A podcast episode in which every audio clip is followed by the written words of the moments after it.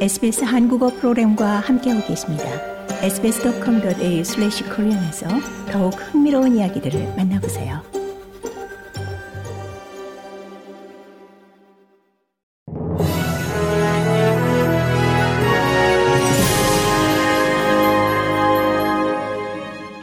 (2024년 1월 29일) 월요일 아침에 SBS 한국어 간추린 주요 뉴스입니다. 3일 연달아 시드니에서 백인 우월주의자들의 집회가 발생하자 뉴사우스웨일즈주 주정부가 나치 경례를 금지할 것이라고 발표했습니다.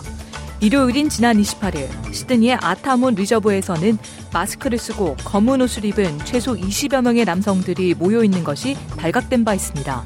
앞서 27일 저녁에는 노스 타라마라 지역에서 오스트레일리아 데이였던 26일에는 노스 시드니 기차역에서 검은 옷과 마스크로 얼굴을 가린 남성들이 발견돼 경찰이 출동한 바 있습니다. 크리스 민스 뉴사우스웨일즈주 주총리는 경찰이 친나치주의자들의 시위를 해산하고 치안 명령을 발부했다고 밝히며 관련 법이 더 강화돼야 한다고 말했습니다. 빅토리아주와 달리 뉴사우스웨일즈주는 나치 문양의 사용은 금지돼 있으나 나치 경례를 명백하게 금지하는 조항이 현재 존재하지 않습니다.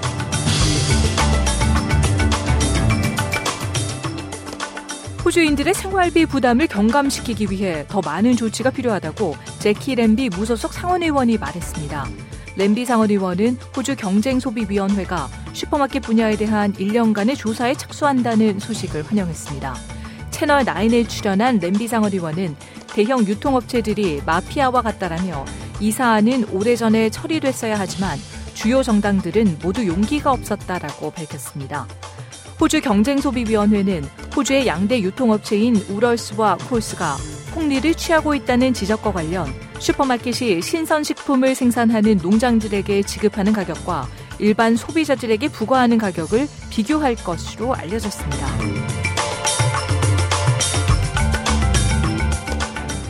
요르단이 자국 내에서 발생한 무인기 드론 공격으로 미군 3명이 사망한 것을 규탄하며 국경을 지키고 테러리즘에 맞서기 위해 미국과 공조하고 있다고 밝혔습니다. 조 바이든 미국 대통령은 이란의 지원을 받는 무장단체의 공격으로 미군 3명이 사망했다고 비난하며 이 밖에도 최소 34명이 외상성 뇌손상 가능성으로 대피한 상태라고 알렸습니다.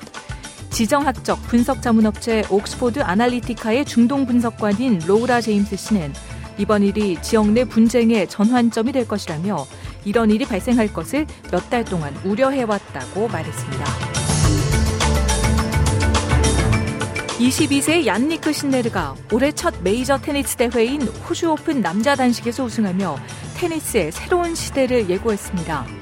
2006년부터 호주 오픈 남자 단식은 로저 페더러와 라파엘 나달, 노박 조코비치 등 페나조 3인이 독식해온 바 있습니다.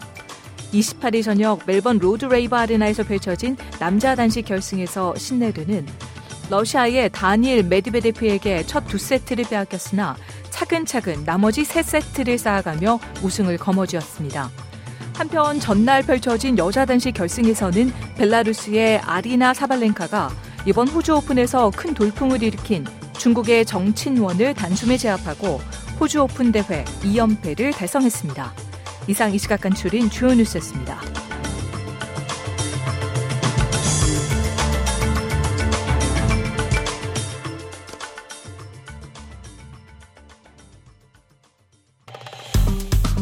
좋아요, 공유, 댓글, SBS 한국어 프로그램의 페이스북을 팔로우해주세요.